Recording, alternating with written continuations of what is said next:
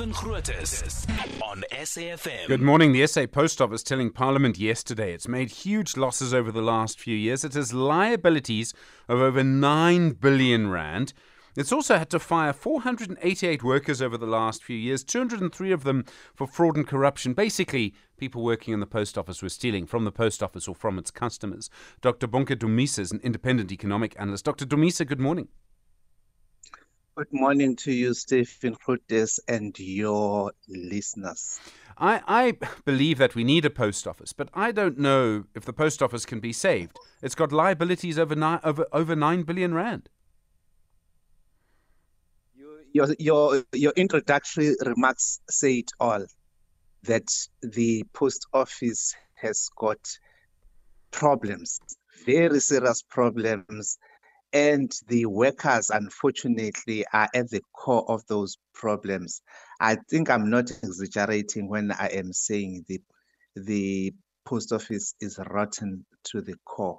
And then your other comment was you think we need a post office. And the the answer to that one is really what do we still need the post office for when it it is losing over 2 billion rands a year? And I had a po- I had a post box in in Durban at the Devon main post office. I had to close it because for seven full months nothing came through that one, mm. and people were saying we've sent you something, and no one was just. But the workers at the post office are not working, so why do we still need them? Who still receives uh, hard copy mail letters as it is now. Everything is is, ele- is electronic. So maybe its time has come for it to to go. And unfortunately, jobs will be lost. But can we sustain this? When last did you go to the post office other than going there to to mm. do the the renewal of your car licenses? So it's really bad. The post office cannot be saved. And the whole issue about, because even though they are separate now, but you cannot delink them, the post office and the post bank, you cannot really delink them. So all these SASSA things make thing, makes things even worse. Do we really still need that if ever it's just throwing good money after bad money? So, so I mean, I hear what you say, but I mean, I've, I haven't been in the post office for ages. I mean, I went, you know, in December last year to try and sort out my driver's license, my car license disc. But I live a sort of urban life, you know. Uh, many people don't. Aren't there people who still need a post office for various things? I, I suppose the question would be then, um, what would happen to people if we switched, if we just closed it down? I think some people would be desperate without it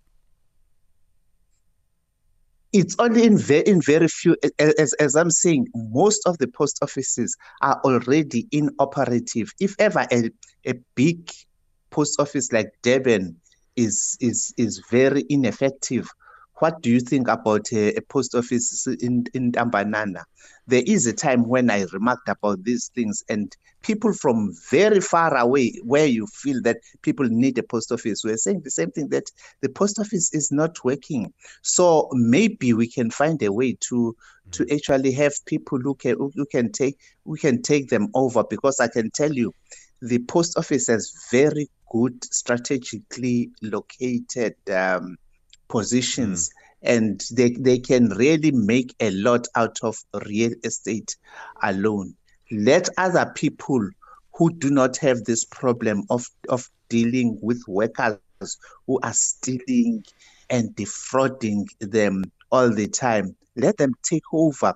You you you have the postnet which is actually already operating in many of those post offices. So why don't we make a deal a deal with them rather than having this post office being a continuous drain on the South African taxpayers' money? Thanks very much indeed, Dr. Bonke Dumisa, independent economic activist. Very, very uh, sort of strong view on that. Obviously, as you can hear, believes that we don't need a post office. All right.